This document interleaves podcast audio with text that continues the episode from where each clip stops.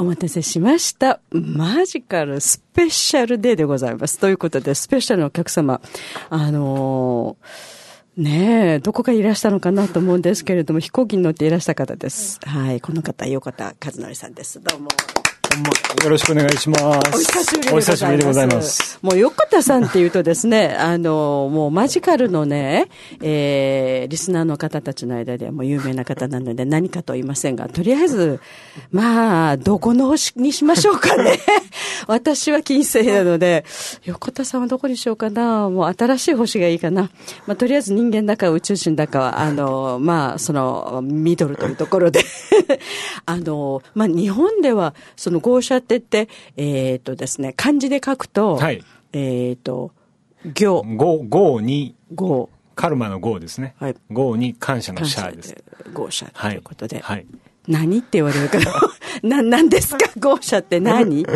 まあ、もともとゴー社自体はですね、あの、僕が感謝のシャーに書いたんですけど、はい、もともと。もともとはゴーに捨てるだったんですね。あで、ゴーに捨てる行で、ゴー社行って言ってたんですけど、ええこれはもともとあのまあ、空海が唐から持って帰ってきたと。中国からね。はい。で、その時の、まあ、目的がですね、あの、皮膚を使って、皮膚にアプローチして、スキンですね、こそうです、れ皮膚ねそうで。す。で、皮膚っていうのは、まあ、脳に直接つながってるんで、うん。その皮膚を介して、その人の潜在意識をクリーニングすると。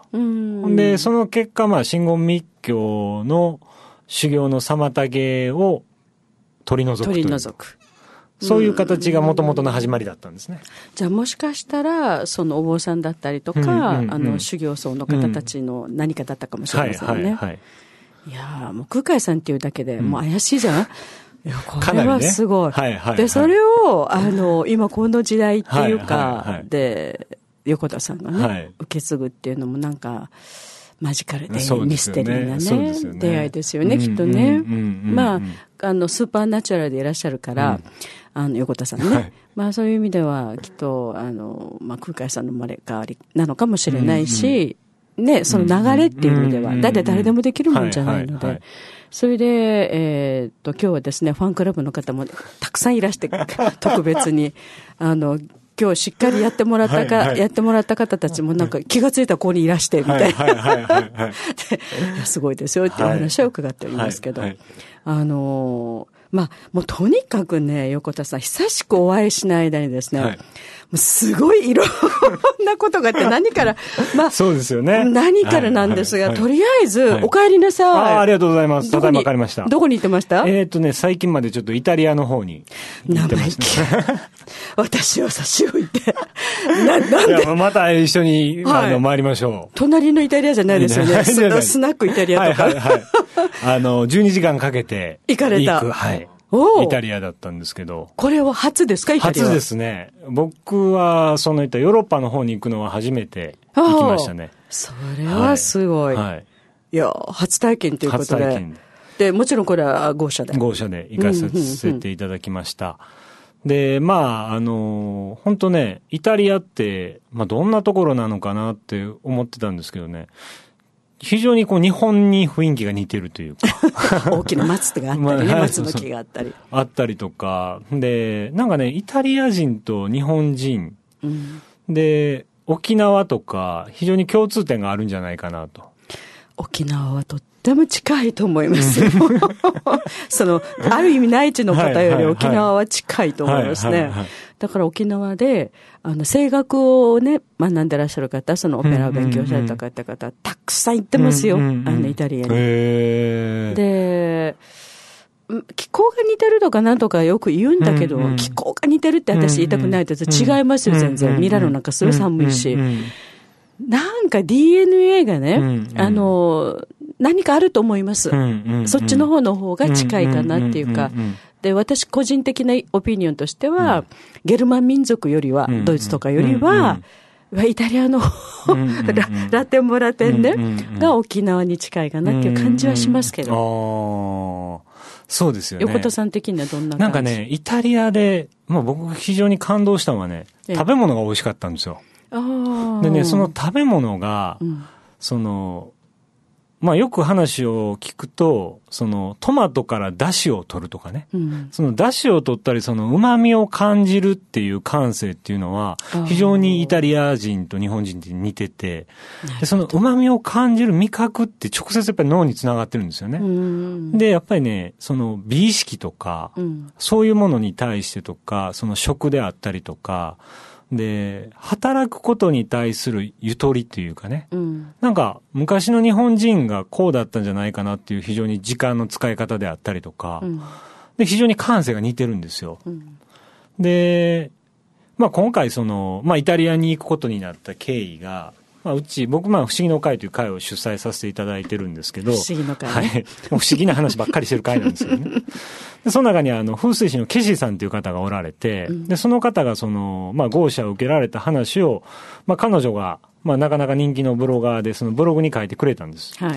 で、その時に、まあ彼女とその、まあインターネットっていうかその、ね、つながってる。つながって、で、その彼女の風水の鑑定を受けたお客さんのアミさんっていう方が、アミさん。アミさんっていううん宇宙人アミですね。アミさん。もう本当そんな方なんですよ。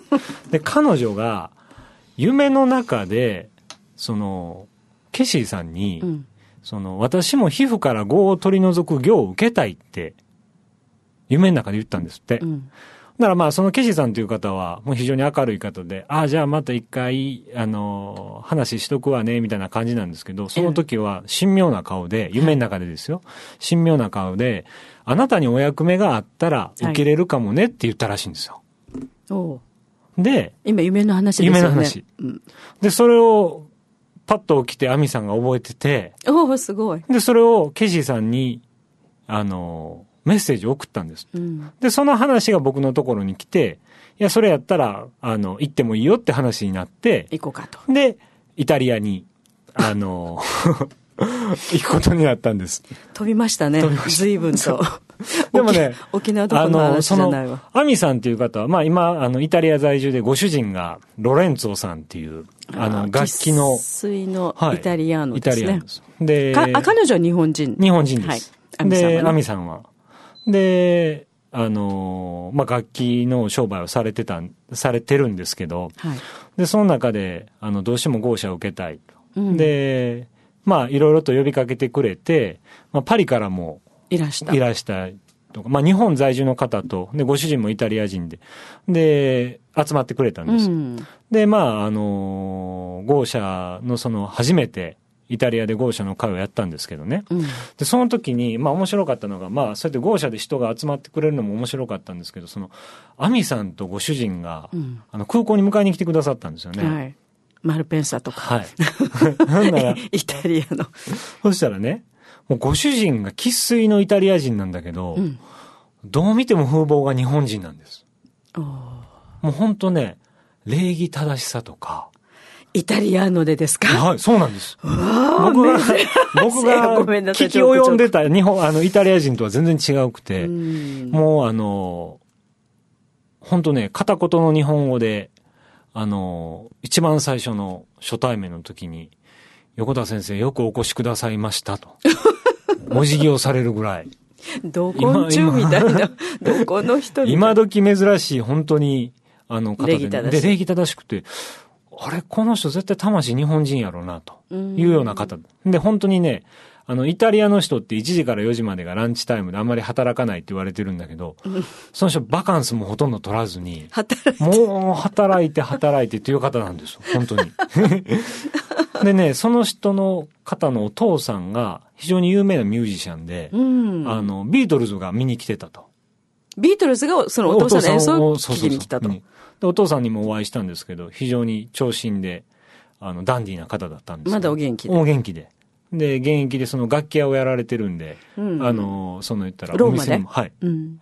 ローマってか、チビタベッキアっていう街なんです。はいはいその街で、チビタベッキアねはい。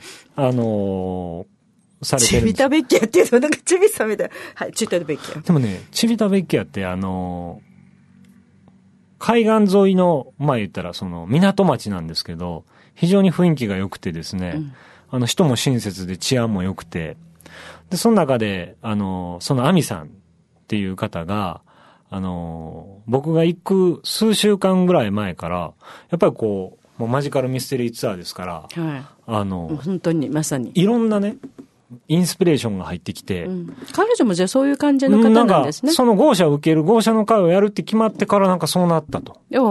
で、その彼女が、あの、いろんなその聖地を案内してくれたんです。ああ、イタリアのね。はいうん。で、その時に、えー、ボマルツァっていう、もう前ツァというその山があって、うんで、その山に、その、すごい面白いところがあると。で、しかもね、そのところが、あの、今から数年前に発見されたうん。3000年以上前の遺跡が出てきたと。うん。でね、それをね、見つけてくれた人に、まあ行ってから後々会うんですけど、アインシュタインそっくりなね、おじいちゃま。クラウディオっていうおじさん。ま、ま、なんかもう、あの、名前と、顔が一致しますわ。でね、その人が、あの、その人の友達かな？が、その、ランニングしてる時に見つけたって。山の中で。いいな、それ。で、その遺跡がピラミッドなんです。わおピラミッドとか、あとね、ルトル、エトルリア人っていううん古代文明のは、いその文明人が生活してた生活の後。あとね。で、それがね、出てきたと。で、それがね、数年前なんですよ。4、5年前うん。に出てきて、で、まあ、イタリアだからもう言うたら規制張るというよりも、そのままの状態に残してて、で、ほとんどの人が出ていかない。あの、お国柄ですね。お国そうですだからね、それ見たときに、そのね、山ん中歩いてたら、今自分がどこにいるか分かんなくなるんですよね。うんイタリアにいるのか、日本にいるのか。ちょっと、あの、時空を超えてるかもしれませんね。超えてる感じうん。ピラミッドの役目ってそれですあもんね。あ超える。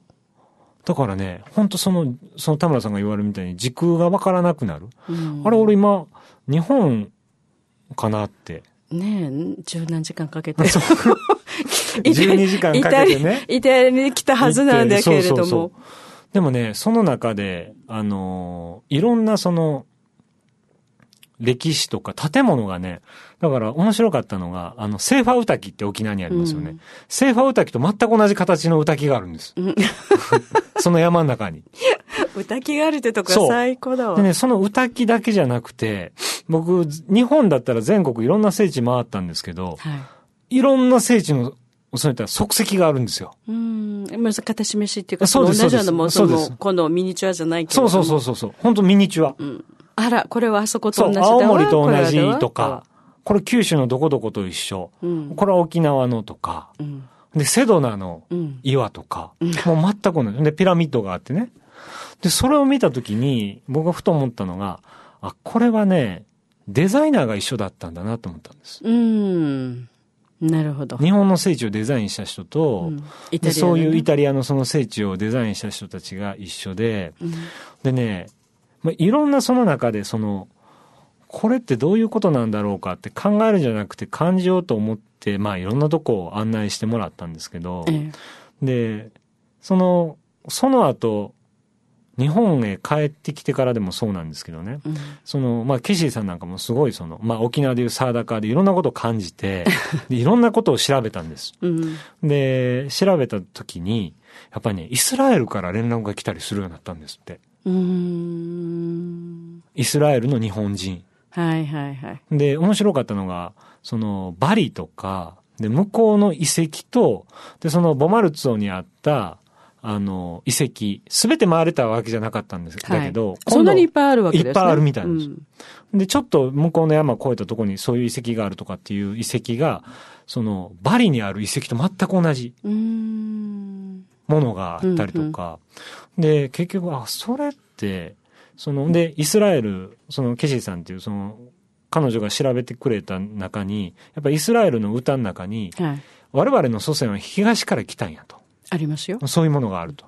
で、結局ね、その、青森なんか行くと、その、キリストの墓であったりとか、で、釈迦の仏舎で埋めてるところとかがあって、でね、やっぱりね、向こうからこっちへ来て、で、また帰っていった。うんうん。だからイスラエル人とか、あの、ユダヤ人ってやっぱりその故郷がないって言われてるのは、はやっぱりそういうゆえんなんやろうなと。うんうん。でね、日本のその、あ、その、チビタベッキアで面白かったのが、ある教会にそのアミさんが連れて行ってくださったんですよ。でそこはそのアミさんとロレンツォさんが結婚したって言われる、その港の海辺にある教会なんですけど、そこには和服のマリア様がいるんですよ。和服のマリア和さん。服のマリアさん。ご覧になったの？それ見ま。した。着物着てる。見ます？後で見せてもらいます。これ、今聞いてらっしゃるリリスナーの皆さん、後で な、なんかあげときますので。おー、和服のマリアさん。和服のマリア様と、で、結局ね、その、キリスト教、まあ日本でも、僕は大阪の茨城市っていうところに住んでるんですけど、そこにはその隠れキリシャンの里って、あるっておっしゃってましたね。でそこは日本でいうキリスト教のメッカだったと。で、ちょうどね、僕がイタリアに行ってる時に長崎が世界遺産に決まったんですよ。はい。で、その時の、あの、まあ言ったら殉教者の人たちが、ずらーっとそこの教科に書かれてるんです。ほー。でね長谷川、ちょっと僕も名前がちょっとううろ覚えで申し訳ないんですけど、長谷川ルカさんやったかな、っていう画家さんが書いたんやと。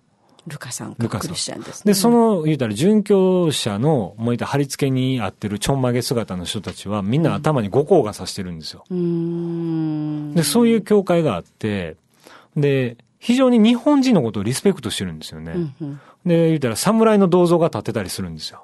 その町にはねい。で、彼らは、3年かけて日本からイタリアに来たと。うん。まあ、いろんなところを、まあ、その時代ですから、通ってきたんでしょうけど、非常にね、僕がご縁があったところが、その日本との関係があって、で、実はその、まあ、田村さんからもう見てもらってもそうだったんですけど、あるね、まあ、名前出せないですけど、日本、こっちでも、日本でも有名なある能力者の人がね、うん。群馬でお会いしたんですけど、その人が僕を見たときに、あの、横田先生は、義経そのものやって言ったんですよ。で、その人実はね、5月に会う予定だったんです。でもその方は6月にあお会いしたんですけど、なぜ5月に会えなかったかっていうと、あのモンゴルに行ってたと。うん。で、なんでかって言ったら、義経伝説を研究しに行かれてたと。でもその時に感じたのは、そういう、その人もそういう能力のある人で、義経はモンゴルにとどまらず、そのままヨーロッパへ行ったと。やば。で、そのちょうど一週間、やば、ごめんなさい。うちわの話ね、これは。その一週間後に、僕実はイタリア行くんですって言ったら、いや、そうでしょって、うん先生行かれんのは、その足跡ですよと。その足跡は後追いしてるんですよと。でもね、織田信長も、実はその、イタリアのローマの方に行って、うん。で、彼はね、ローマ法王になろうとしてたっていう話もあるんですよね。うん。で、義経も。で、義経や織田信長って、まあ、織田信長って言ったら、その天下統一とかそういうことでね、非常に有名だけど、天下統一するって何だろうかって考えたわけですよ、僕も。で、ぼーっとそのイタリア側なんかね、考えたら、それはね、武力で制圧するとかではなくて、もっともっと何かこう、まあ彼もね、いろんな歴史上、あのまあひどいことをしたと言われてでもまあ謎の人物ですよね。謎の人物だと思う。でも、本当のことってほとんど分かってないんじゃないかなと思って。うんでそれが織田信長って、もっともっと深いところに実は気づいてたんじゃないかなと。うんで、それが本当は知りたくて。で、義経もね、そうですけど、まあ、武術の達人って言われて、相手をその、倒すとかそういうレベルではなくて、もっともっと深いところに、例えば、キリストであったり、ブッダであったりとか、そういう意識に目覚めて、うん彼は青森から北海道に渡って、北海道から大陸に渡ってるんですよね。うんで、そういうものを実は見たかったんだけど、見に行ったんだけど、まだ、その、宇宙としてそういう時期じゃなかった時代に行ってたんです。きっと、まあ整理ができてないっていうかねす。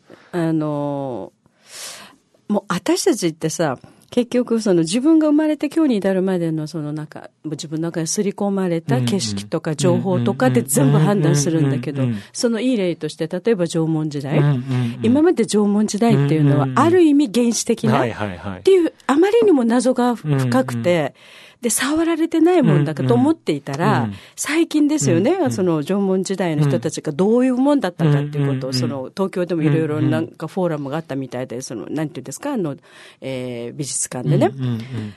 もう、スーパーなんて言うんでしょう、もう本当に西洋人。そうですよね。で、すべてのものがあって、それで文明としてもこんなに長きにわたって一つの文明っていうのもなかったぐらい。うんうんっていうことで一つ一つなんか、あら？って、学校で習ったこととか、あら、あら、あら、あら、あら、み全たいな。然そうです。ちょっと違うんちゃう。のみたいなね。ポロポロポロポロ出てくるのね。だからその感じだと思いますよ。だからね、なんか今まで習ってた、まあ僕もあんまりろくに勉強してなかったんですけどね。してなくてもこれだけ分かってるのすごいわ。でもね、歴史って何なんだろうかって思った時に、なんか、まだ全然、その時期じゃなくて、目覚めてなかった意識が、これからどんどん目覚めてくるんじゃないかって。で、それが非常に今動き出してる。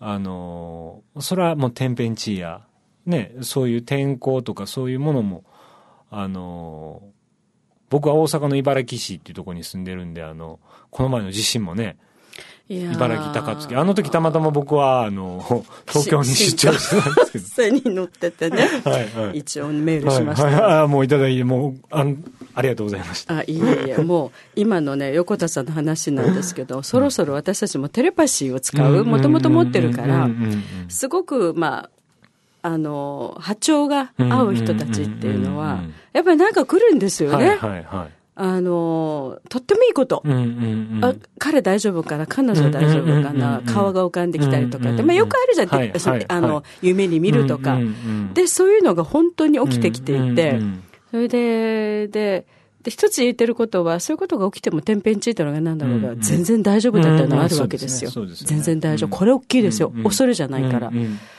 最近よく当たりますよね、私たち。本当そうですよ。でも何も怖くないしうんうんうん、謎解きでしょ？うんうんうん今横田さんのお話を伺ってても、もう、もう私の DNA が騒いで騒いで、わかるわかるわかるとか言ってるんだけれども。うんうん、だから先ほどおっしゃってた、そのイタリア人の、はいはい。その、今今回のね、はい。ホストファミリーの旦那様は絶対 DNA 的には日本人方言ってるんだからあの、あると思いますうねん。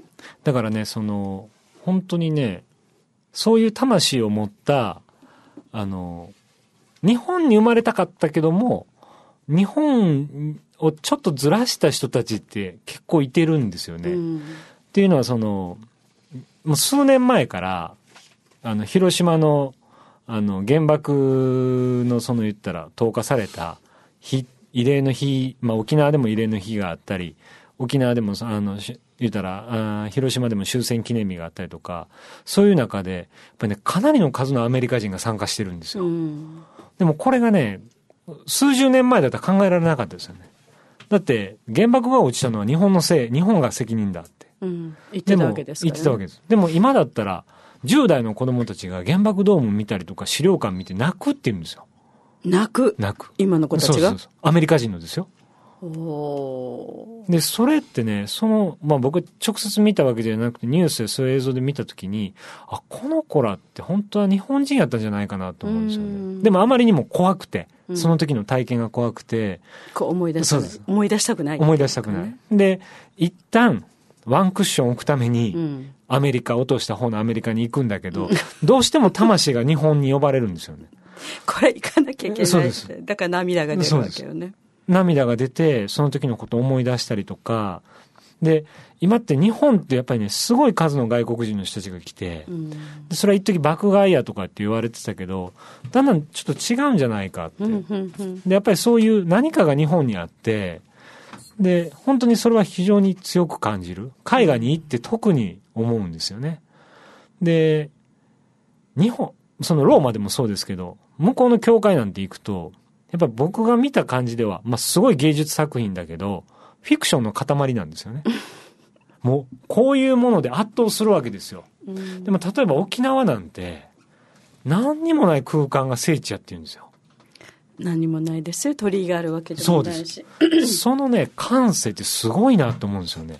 うん何かを押し付けるとか何かでコントロールするわけではなくて、その空間を感じるとか。でも、その、近代的なその聖地って言わ、近代的な聖地というかその教会をそういうものを見た時は感じなかったんですけど、その、ボマルツォなんか、そういう山なんかにある古代文明の跡を見るとすごく沖縄なんですよ。いやなんか開けて入っていったらあのタイムトラベルするトンネルみたいなのがあって、うんうん、そしたら自分家の隣に出てきたとか。よくあのアニメとかであるじゃないですか、藤子不二雄とかさ、ドラえもんちゃんもそうなんだけれども、うんうん、あれってなんか自分たちの記憶の中に、まあ、根根性だけじゃ今世だけじゃなくて、過去世の記憶も全部含めて、うんうんもちろんそれは書かれた方たちの記憶だと思うんだけれども、うん、今覚えてるっておっしゃってたでしょ、はい。はい、私たちも逆にほら聖地に行きたくなったり、うん、どっかに行くじゃないですか、呼ばれて全く一緒なのよね、で初めて私留学した時に、うん。あの最初パリだったんですけど、パリのオペラ座見た時泣きましたもん、私ここにいたって。でそのブルガリアに行ってね、うんうん、国際空港の時計が止まってるの見てその匂いを嗅いでその、私ここ知ってると思って涙するわけですよ。でミラノに初めて着いた時にはね、そのなんか全部盗まれて、いろいろ大変だったけど、でもすっごい懐かしいわけですよ。だから今横田さんがおっしゃってるように、私10代でこの旅が始まりましたけど、やっぱりなんかねあの行くんですよ魂の旅をさせられるのね。足跡をね思い出していくっていうか。それはそうだと思います、うんうんうん、だったらそうすると今おっしゃってるようにその織田信長だったりとか、うんうん、それからあの義経とかね、ねえ、義経って言ったじゃない、私。は。はいはい。そうそうそうそうそう。馬がだからその人も全く同じところを見、感じてみて、で、それがね、やっぱりね、田村さんからもお聞きしてたんだけど、一週間前にその人も出てこられてね、お会いしてその話をしたときに、なぜ義経とか織田信長って、そっち行ったんだろうかっていうのを考えたら、やっぱ古代の人たちが日本、うん、日本と言われてる、この国から向こうへ渡って、はい、だって今でも世界最古のインディアンっていうのは縄文人やっていう、うもう言ったらその証拠が出てきてるぐらいですから、だからね、彼らが何を伝えたかったのか、で、キリストやブッダってなぜね、まあ言ったらもう東に行けっていうメッセージを受けて彼らは東に来てた。うん、僕は絶対そうだと思うんですよね。でね、そういう眠っていった魂たちや場所であったりとかルートっていうのが非常にこの今蘇ってきてるっていうか、うん、解放されてきてる時代になってるんじゃないかって。うんうん、でやっぱりね、この時に非常に必要なのは、いいことだけではないと思うんですよね。まあ、清濁って僕はよくよく言うんですけど、清っていうのは清い。はい、で濁っていうのは濁るっていう、ね、その両方が必要なんじゃないかっていうのと、うん、やっぱりもっともっとその、本当の裏側を見ていくっていうか感じていく感性っていうのが、うんうん、これから非常に求められてるんじゃないかなって。あの、その裏側を見るっていうことと、うん、それから、あの、気づきというかね、うんうん、あの、自分の記憶の中のですよ。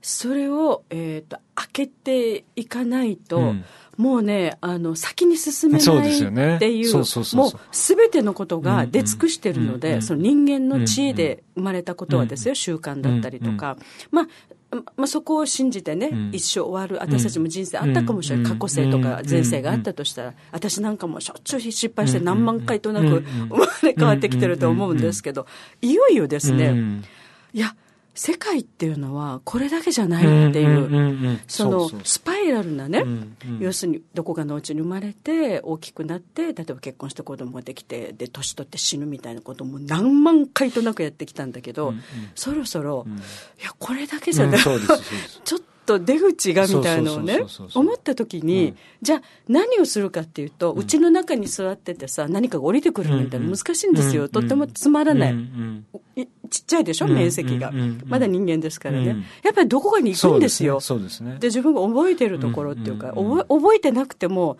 なぜあの時私はここに行ったんだとかさ、なんでここに行きたくなるんだろうって気が付いたら行けるようになってるとかっていうのを、昔はお金があったら旅行できますよね、うんうん、今そういうことじゃないのよね、うんうんうん、もう何かがさこうあのおっしゃるようにイタリアにイタリアに行ったんだけどでこの感想がね、うん、あの初めて行ったイタリアの横田さんの感想が、すごく自分たちに近い日本人みたいだったっていうのは、すごく私はこれキーワードでした、今日は。なるほどって、そこに呼ばれていって、で、その行った土地は、そこはまた日本とつながる、着物を着たマリア様がいるとかね。で、ほら、台風もマリア様ちに来てるしね。ね。まあ、いろいろあるじゃないですか。で、それで、そのイスラエルだどうだって言って、うん、私たちなんかこんな小さな南のね、果ての沖縄っていうトロピカルアイランドですけれども、はいでもここはイスラエルの,、あの地です、もうこれは公表しても全く嘘じゃない、もうたくさんの方たちがここ、そのイスラエルの方たちが、ね検証、その東に行けっていうのはもう聖書の中からあるものだから、でそしたらもう日本までは来たんですよね。もっとあるだろうっていうことで、うんうん、だからね、僕がイタリア行ってる間に、後でまたこれも聞いたんですけど、イスラエルで地震があったんですって。めったにないのに、そのマリアさん、キリストが住んでた場所で、地震があったって。でも地震ってね、やっぱりね、日本でもそうなんですけど、その竜が動くっていうんですよね。うん、地流が動くとか、龍脈とか、はいはい、人間の体で言うと経絡とか、そういうものが動く時ってやっぱりそういうものが動いてて、で、これは僕らのこの個人の意識を超えて、地球や宇宙そのものがこう今開こうとしてる時期。で、今からの時期、時代って本当にね、二極化っていうか、うん、そのし、あらゆるシステムが崩壊していく時代になっていくと思うんですよ。でもね、システムが崩壊する、みんな自由を願ってるって言うけど、自由ってすごい怖いことなんですよね。自由ってね、やっぱりね、自分によるっていう意味なんですよね。うん、自分によるってことで自分が中心である。自分が創造者であるってことを認めるっていうのが自由なんですよ。で自分認めない限りはそれもらないから恐れですよね。そうです。それがね、やっぱりその、なんていうかな。他者に依存してるっていうのが本当に楽っていうかね。まあ、こんなこと言うと怒られるかもしれません、うん、一般的には 宗教がそうですよね、はいはいはい、やっぱり私は神様よっていう人いないんですよね、はいはい、私もすごいクリスチャンでしたから、はい、まあ、過去形で言うとあれなんだけれども、うん、でも何かに帰依するとかそのそこを神を外に置くと楽なんですよね、はいはい、ついていけばいいだけ、はいはい、私何も考えなくていいってい。う。でもそれではね、ごめんなさい、開かなかったんですよ。謎解きができなかった。だからね、そうなんですよ。本当のことの真実に行き着かないというかね。で、やっぱりね、それは自分自身がこの宇宙そのものの創造者だっていうことを認める以外にないわけですよ。だから最近ふと思ったのがね、その、いろんな選択するものが多いんですよ、僕らって。情報でも何でも。この水は飲んでもいいけど、この水は良くないとか、これは添加物が入ってるとか、まあいろんなものがあるんだけど、僕らの体の中にたくさんのウイルスや雑菌がいますよね。でも最近出てきてるのが、その薬剤が効かないウイルスが出てきてるんですよ。うん、で、いろんなその、強いですよ。彼らは、彼らを死滅するウイルス、薬剤ですら、自分たちのエネルギーに変えて強くなっていくんですよね。うん、でもね、これって人間もできることなんですよ。あらゆる、その言ったらいろんなことが多分これからもっともっと起こってくる場面が出てくると思う。でもそれを見ていって、それを吸収して、まあ、性も濁も飲み込んでいって、自分自身の推進力に変えていくしかない。うん、で、それはあらゆるその言ったら境界線というものを外していく。で、やっぱりそういう腹の座った意識じゃないと、全くダメで、今、よく巷で言う、まあ、スピリチュアル今、田村さんが言われた宗教って、僕、ふと思ったのがね、料理って言うじゃないですか。うん、僕料理全然しないんですけど、料理の言葉の語源って材料を理解するっていう意味らしいんですよ。料理ね。うん、料理、材料理解する。でね、イタリア行った時になんでこの食べ物が美味しいのかって。そのアミさんという方がムール貝を蒸したのを出してくれたんですけど、すごく美味しくてどうやって味付けしてるんですかって言ったら、いや、ムール貝そのまま蒸してるだけですって。うん、まあ、レモン塩ぐらい、ね、そうそうそうです。でもそれってイタリアって当たり前らしいんですよ。うん、食材が新鮮だから。はい、その料理の持ってるその力を発揮して食べるって。でも、フランスはどっちかというとソースの。あの、こう変えるんですよ。変えるんです。煮込んだりとか。それは食材がそこまでその言ったら土地的に新鮮なものが入ってこないから味付けをするんだけど、でも、このその食材とか素材そのものを使うっていうのが料理で、うん、で、この素材があって、厨房があって、我々のテーブルに来ますよね。で、その時にはまた調味料僕らかけたりするわけですよ。味が濃い、味覚の鈍い人たちって。でも今の宗教やスピリチュアルってこれやるんですよ。でも本当は、もうちょっと奥、もうちょっと、もっと手前。味付けの段階で変えたりとか、もっともっと言ったら我々の本質するその材料を理解していく。我々って何なんだろうかって。で、そっちにまでいかないと本当のことって変わっていかないんですよね。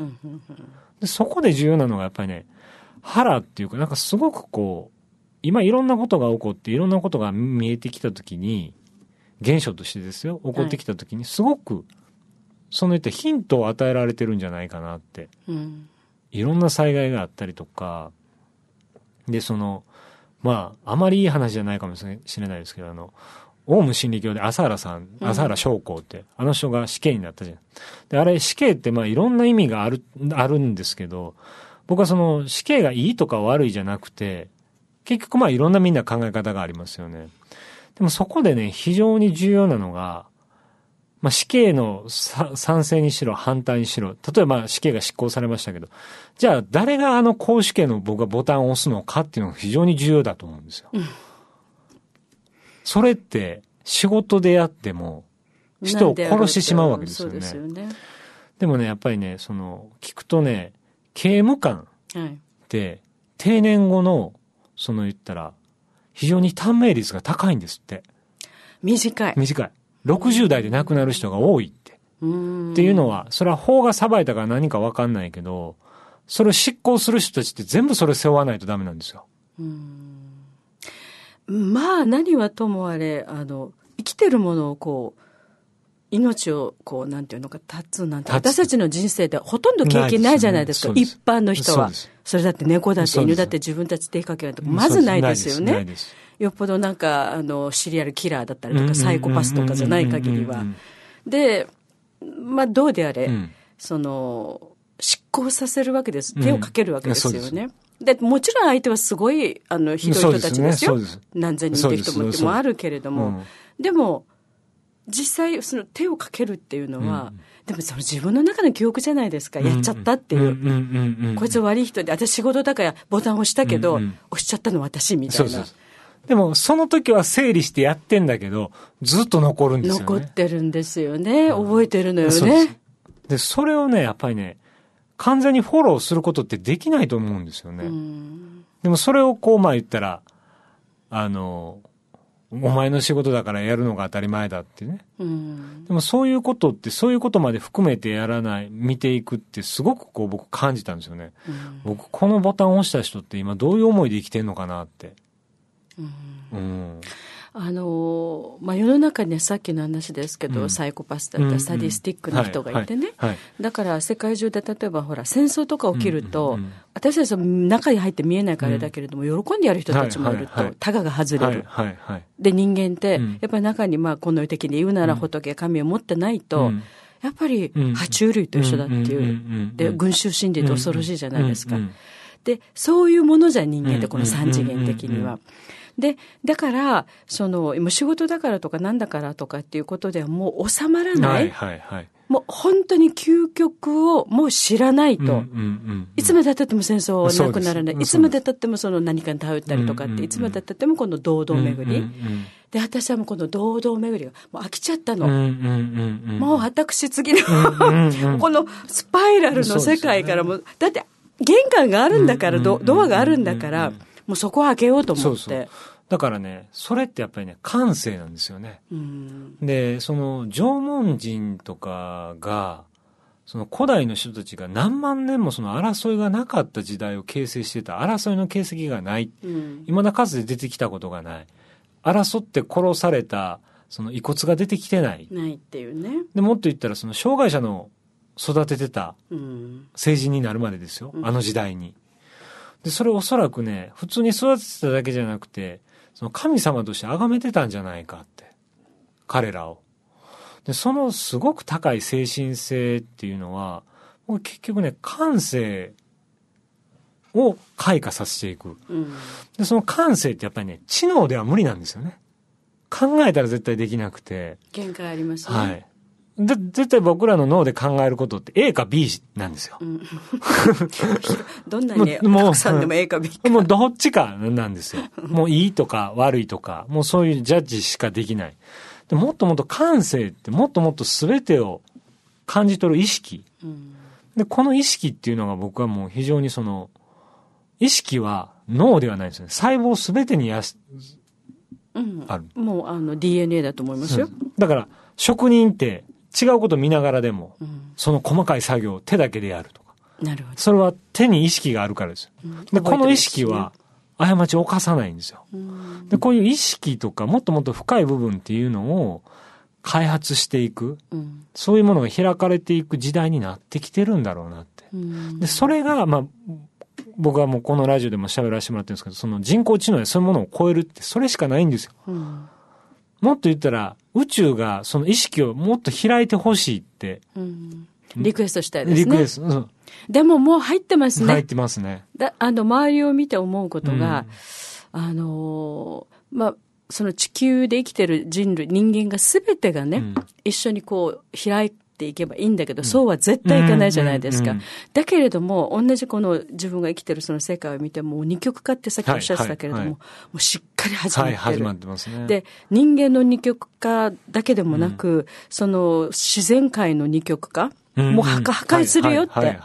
で、もう淘汰されていきますよっていうなのか、いや、私たちはもう守られて、そのどんどんどんどん前に耕していってって言って、で、それが今は、あの、畑を耕す時代じゃなくても、未来、SF の時間、時代、時代なので、で、そうなった時に今まで自分たちの中での精神性、精神性っていうのはもう少しこう、違う感覚だったんですね。あの、まあ、自分の魂を清めとか、悪くないですよ、学ぶとか、それで、あの、修行するとか。違うんだって思ってる。自分の中にある、はいはい、もう DNA の記憶だと。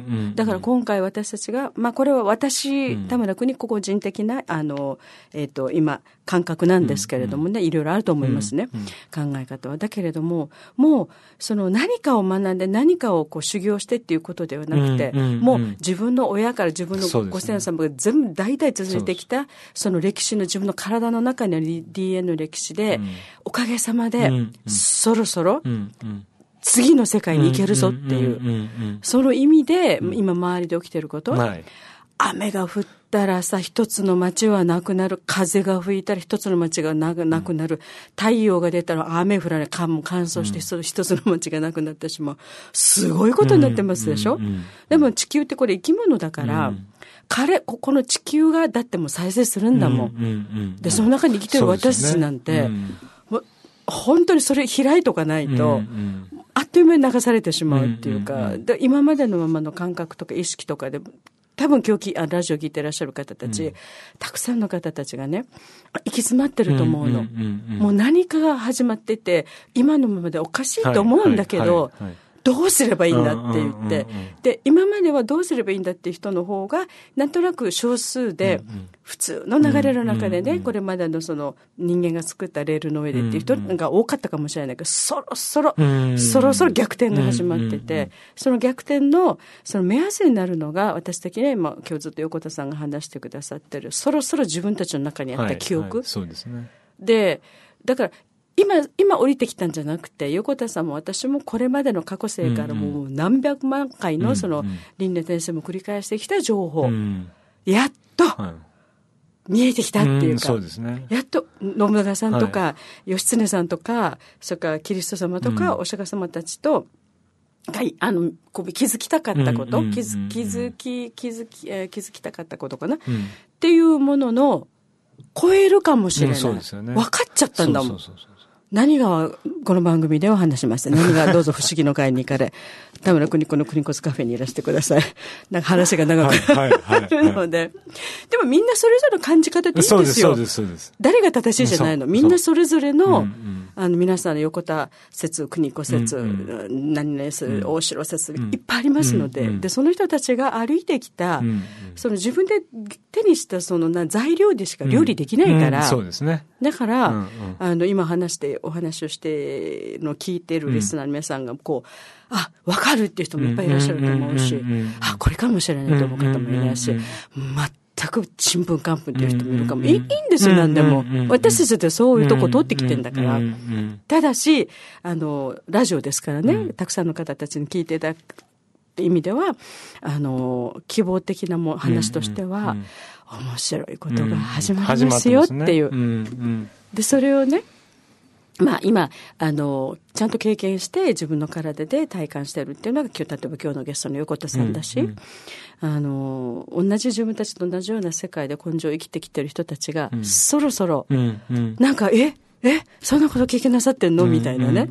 で始まってるんですよ、はいはい。昔はそうはなかった。もう、1万人に1人、1億人に1人の人がこう起きないと上地さんだったっけ何か降りてくるっていうような形だったんですよ。まだまだどうしてもね、時代がそこまで行ってないから。ところが、だからこれからね、横田さん、楽しいわよね。本当そうだと思いますよ。なんかなんかイタリアに行かれて、まだ前と感じ違ってるもん。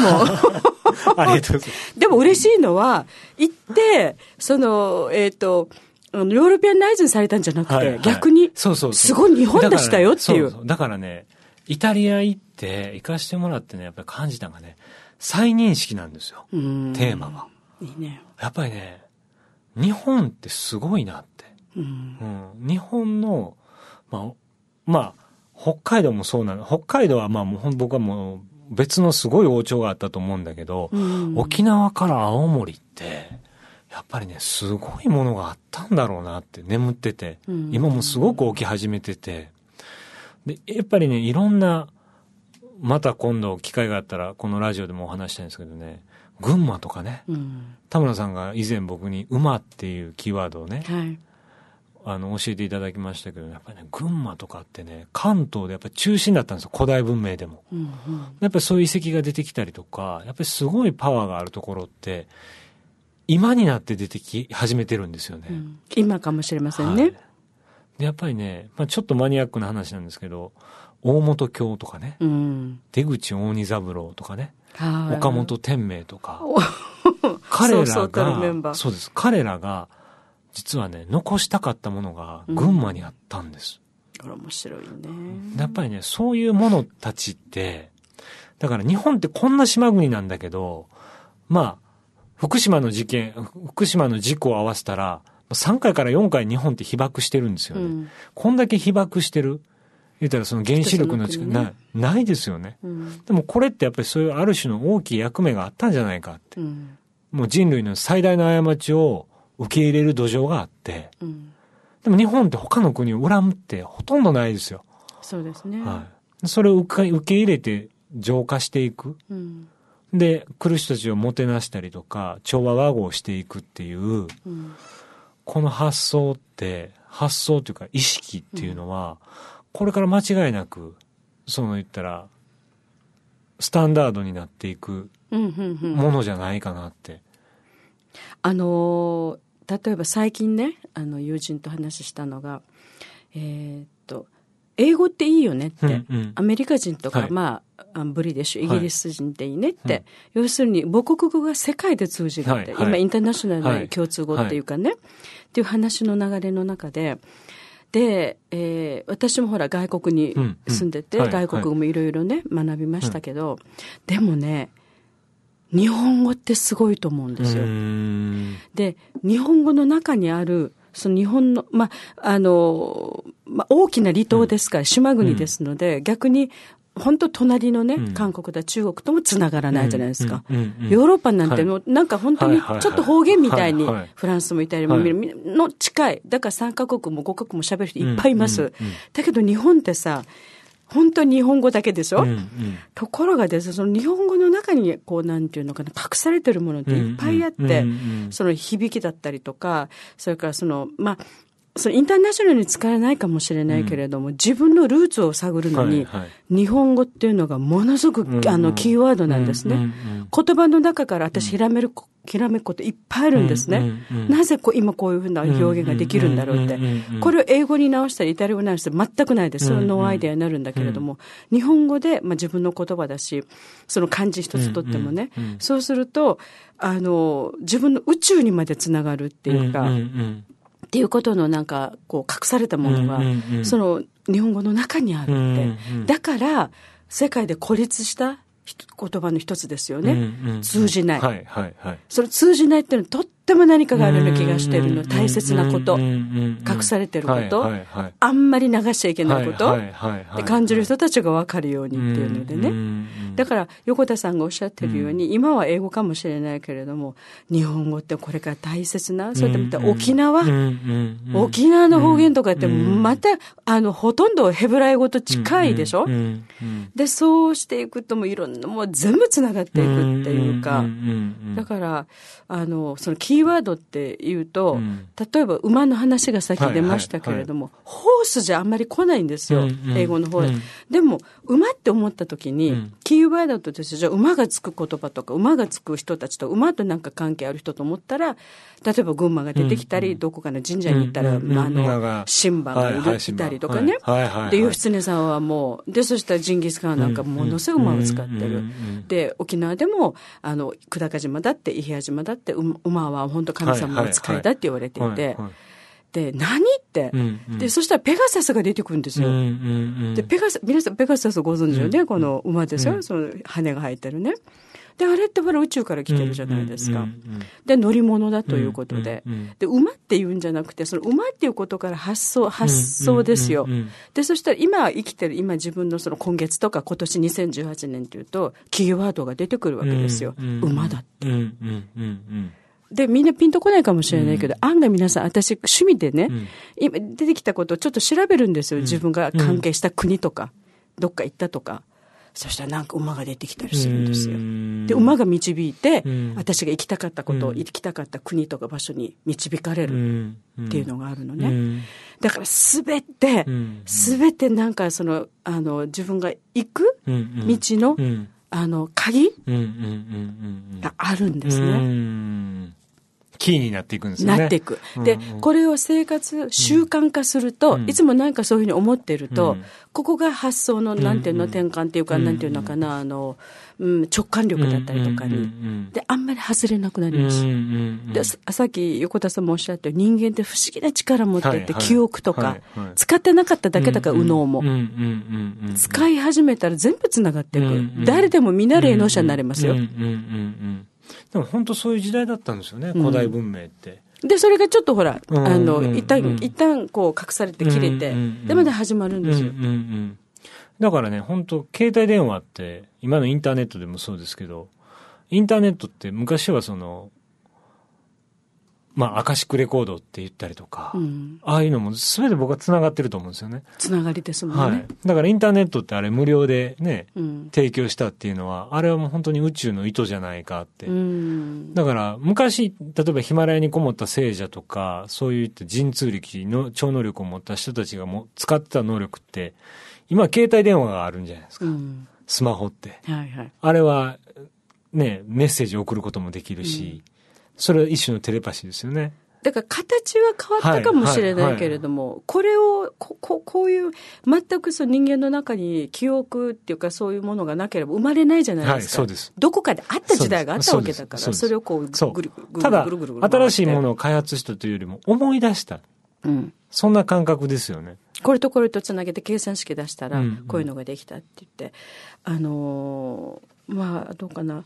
私の友達が NASA に勤めてる子がいるんですけれども、はい。はい、彼が言ってたのがね、あの、結局、その、火星だ、金星だってそのあ他の星に行くとかっていうことのテクノロジーというかそういうことも研究するも NASA ではあるけれどもでもこの生きたこの地球今いる3次元のこの地球を温存するためのことを考えた方が経済経済も時間も私すごく納得したんだけれども。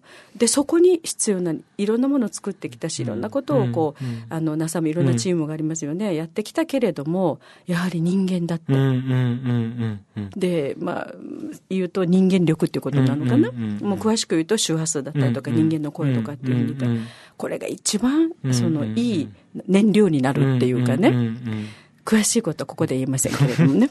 で、ああ、すごいなと思って、なるほどって。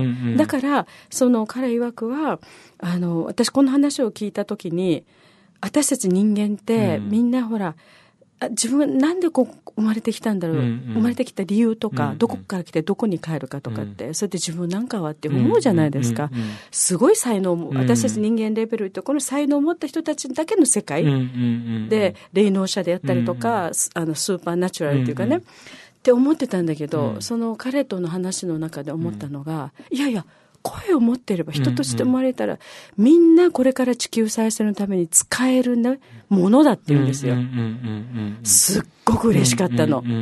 私って生まれてきてよかったんだわって。うんうんうんで、えその役は何って、うんうんこれから新しい宇宙時代の地球のために、うん。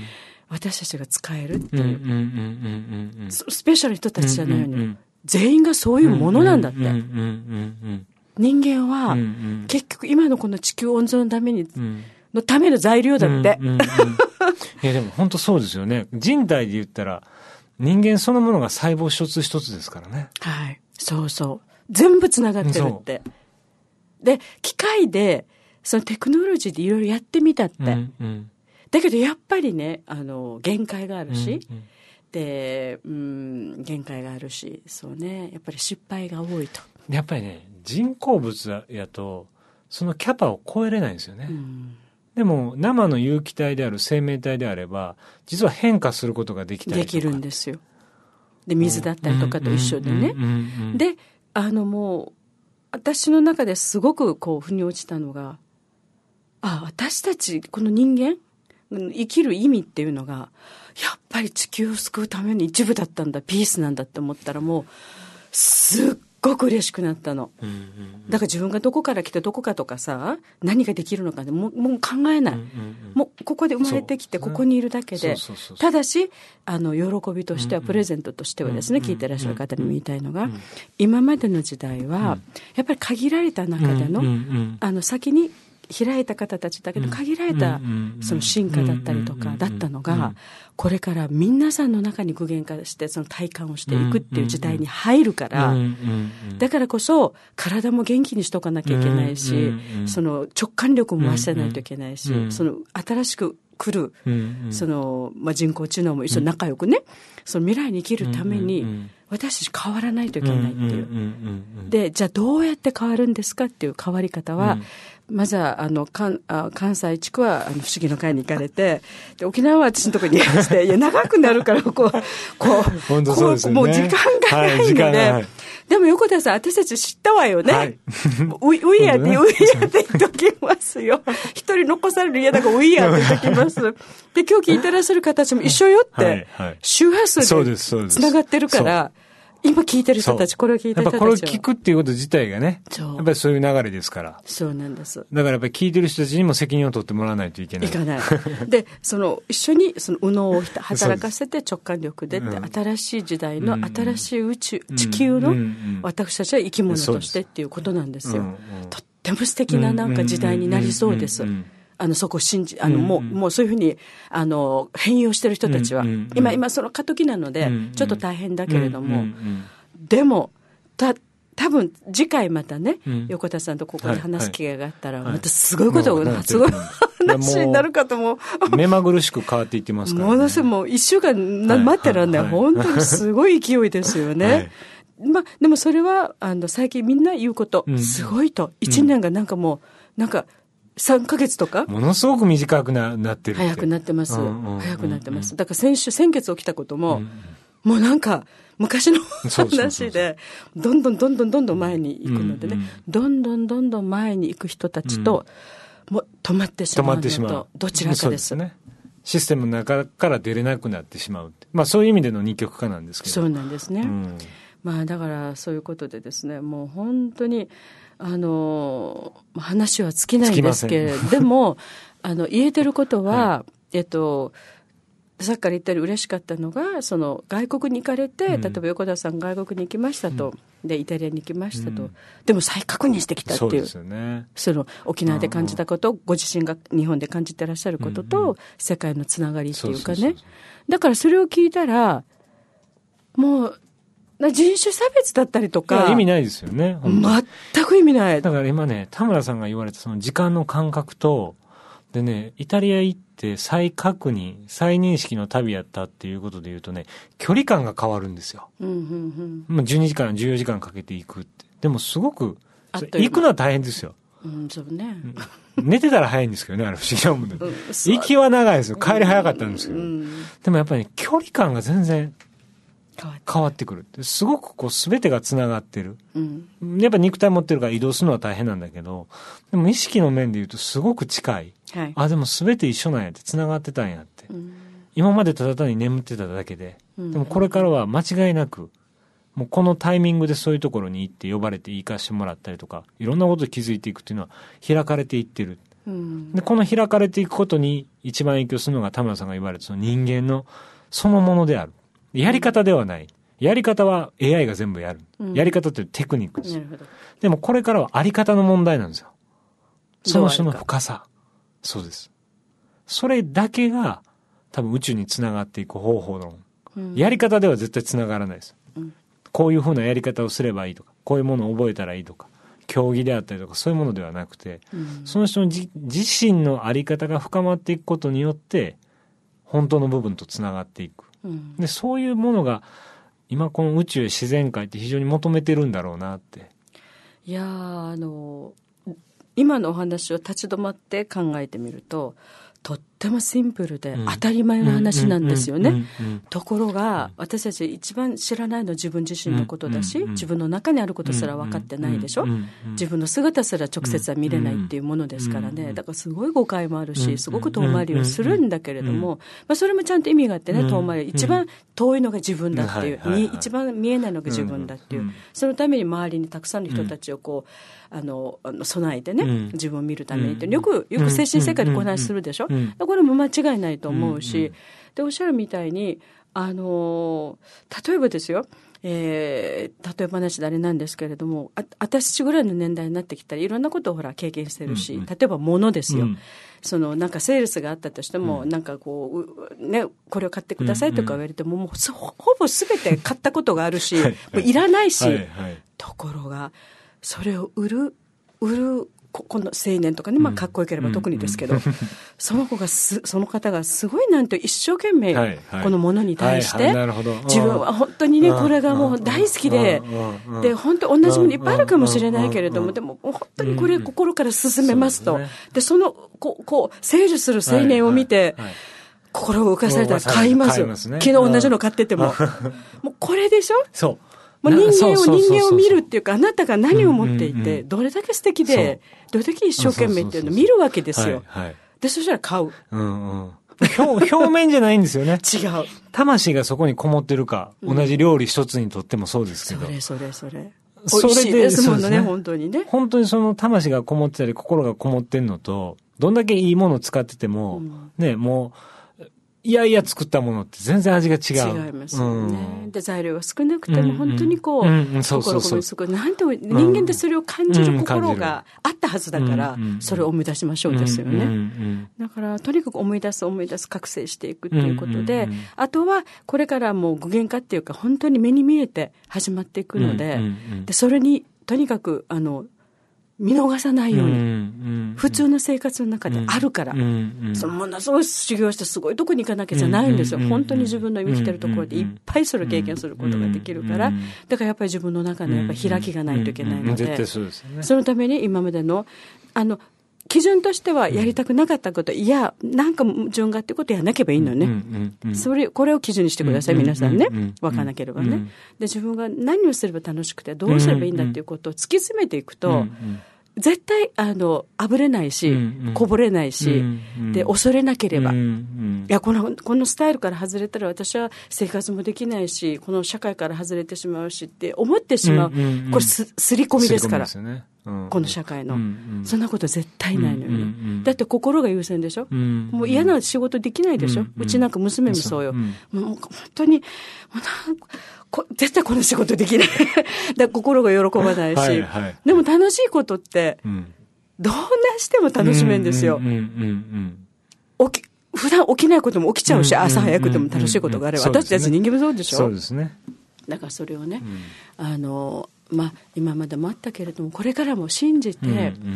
で、それから新しい仕事を、まあ、まあ、まあ、皆さんで作っていけばいいし、うんうんだって、今のシステムの中で働いてもね、喜びはないし、うんうん。まあ、ごめんなさい、断定をしません。うん。素敵な会社もあるしね、素敵な生き方もあるけれども、宗教だって素敵な宗教もありますからね、うん。ただ自分がどうなのかですよね。うん。どう受け止めるかって、それを。やっぱり自分ですよね。うん、なんかね、終わりたくないな。もう、もう、時間が来てしまう。でもね、あの、マジカル今日はスペシャル番外編ではあるんですけど、とてもいいお話が今日できたと思いますよ。あ。りがとうございます。今日聞いていらっしゃる方は、うんなんか、うん。あのー同じこう今あの周波数だったりとかね、うん。興味を持ってらっしゃる方には今日とても、うんうんうん。あのー伝わったと思います、うんうんうんうん。もう伝われば OK です。ね。ラジオの目的も、うんうん。この二人でお話をしてるけれども、世界中で聞けるのでね。うん。本当にイタリアの友達が聞いてるって言ってましたもん、うマジカル。あだからそういうことなので、はい。あのこれもまたキーワードですよね、はいはい。はいだから私たちはあの自分が経験したことを発信する、うん。あのまあ、一つの手段としてのラジオですしね、で自分が経験したことがもう発信材料ですので、うんうんうん。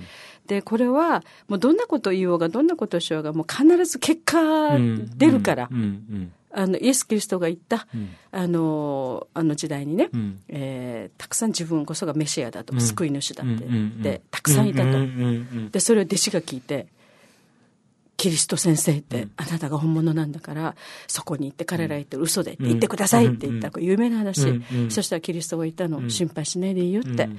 あの良い実は良い木にしかならないし、悪い実はねその腐って落ちてしまうから、うんちょっと見とけばいいよって、うん結果出るのすぐ出るからって、すこれだなと深いですよね。これだと思います、うん。心配しなくていい、本当に、うんどれだけ信じてその自分がやってることを信じてね、だから、まあ、私たちもそのためにそれを頑張らなきゃいけませんけれども、まあ、皆さんそれぞれ聞いてらっしゃるリスナーの皆さんもそれぞれの生活の中で仕事の中でね、あのその基準を自分に持っていただければいいということで。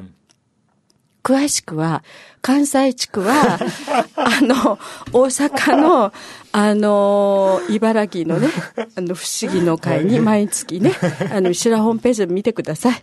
で、おえっと、沖縄、九州地区沖縄は、あの、ヨナバイルにある、田村邦子のところで、私何も出してないけれども、口伝いでどうぞ、口コミでいらしてください。い。